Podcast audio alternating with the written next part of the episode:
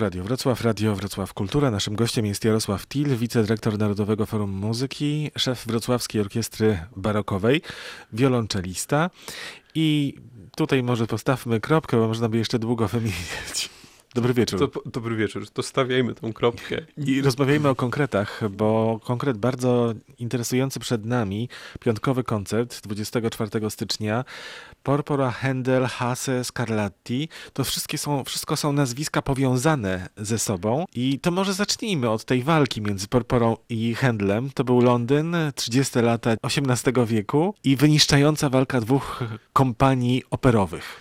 Tak, to jest, to jest bardzo szczególny czas y, w dziejach muzyki, zwłaszcza w dziejach opery, kiedy po tym jak opera była skoncentrowana w pałacach, przynależała tylko do, jako rozrywka dla, do arystokratów, możowładców, y, staje się y, dobrem publicznym i tak samo jak zresztą serie koncertowe, powstają kompanie czy przedsiębiorstwa operowe sprzedające bilety na przedstawienia. To jest ten czas, kiedy w ogóle narodziła się nowoczesna forma takiego udostępniania koncertu czy, czy przedstawienia operowego.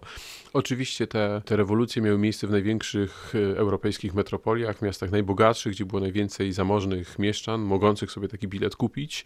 No i Londyn to, to naprawdę w, e, miejsce, w którym się działo bardzo dużo.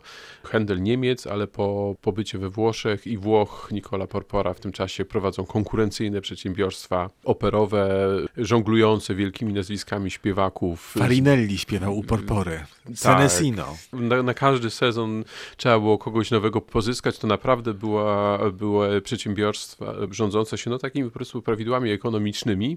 Zresztą nie tylko te domy operowe, y, także serie koncertów orkiestrowych, y, symfonicznych, byśmy dzisiaj powiedzieli. Jedną z nich prowadził y, syn Jana Sebastiana Bacha, Johann Christian Bach do spółki, z, też z przyjacielem rodziny Bachów, Karlem Friedrichem Ablem, więc, więc to jest nowoczesne życie, forma nowoczesnego życia koncertowego, operowego, tam się właśnie w tych wielkich miastach, przede wszystkim w Londynie, ale też Paryżu, Hamburgu naradzała. Porpora, czyli Neapol. Händel, no to wiadomo, nie ma tutaj długo mówić. Będą jeszcze podczas tego koncertu arii operowych o tym za moment. Będą utwory Scarlattiego i Hasego. I ten Hase jeszcze tutaj warty, myślę, jest przypomnienia. Johann Adolf Hase. Wielkie nazwisko tamtych lat, trochę może zapomniany teraz, uczeń Porpory, znał się ze Scarlattim. Nie zdajemy sobie bardzo często sprawy, jak głębokie były więzi e, w e, tych kompozytorów między sobą, od rywalizacji zawodowej po czysto osobistą przyjaźń. Wiemy, że Händel na przykład bardzo przyjaźnił się z Telemanem, e, obaj podzielali pasję do ogrodnictwa i wysyłali sobie przesyłkami kurierskimi, tak, czyli statkami. W owych czasach tak wyglądały przesyłki kurierskie. Wysyłali sobie cebulki, tulipanów i jakieś rzadkie okazy kwiatów, więc nie mówiąc o tym, że wszyscy sobie podkradali pomysły muzyczne i i, i notorycznie siebie kopiowali, więc cała ta grupa kompozytorów jest oczywiście, wywodzi się od Scarlattiego, od stylu neopalintyńskiego w operze, ale Hasse, który no, chyba jest najmniej w tym, w tym gronie znany, to też kompozytor jakoś związany z Polską, bo był nadwornym kompozytorem królów polskich Drezno. i saskich. Drezno dla y, Opery Warszawskiej pisał, y, wystawiał tutaj swoje dzieła, więc y, no, w swoim czasie to były wszystko równorzędne gwiazdy. Historia wybrała z tej czwórki Händla jako największego, ale mamy dowody, że i Porpora, i Scarlatti, i Hasse nie ustępowali mu, zwłaszcza w dziedzinie arii operowej kolorowych. Mhm. Hasse miał e, też e, słynną żonę, Faustynę Bordoni i z nią w Dreźnie spędził długo, długo długi okres Był życia. bardzo, bardzo długo głównym kompozytorem w Dreźnie. O jego pozycji świadczy fakt, że e, nie przebił go Jan Sebastian Bach, który uzyskał co prawda tytuł królewskiego kompozytora, ale nigdy prawdziwej posady w Dreźnie nie dostał. Tą okupował Hasse, jego sława była tak wielka, że nikt nie chciał po staromodnego Bacha sięgać. Oczywiście nie zaśpiewa z wami Farinelli ani Senesino.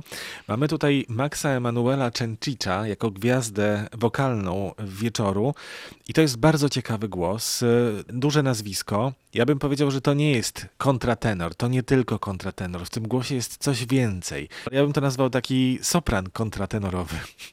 Tak, z, z tym nazewnictwem mamy problemy. No, to, e, o czym teraz rozmawiamy, to jest pewien e, mimo wszystko wykwit e, techniki wokalnej XX wieku. Kontratenorzy są jakby suplementem tragicznej w sumie praktyki i pewnej ciemnej karty historii muzyki epoki renesansu czy baroku, mianowicie zjawiska kastratów.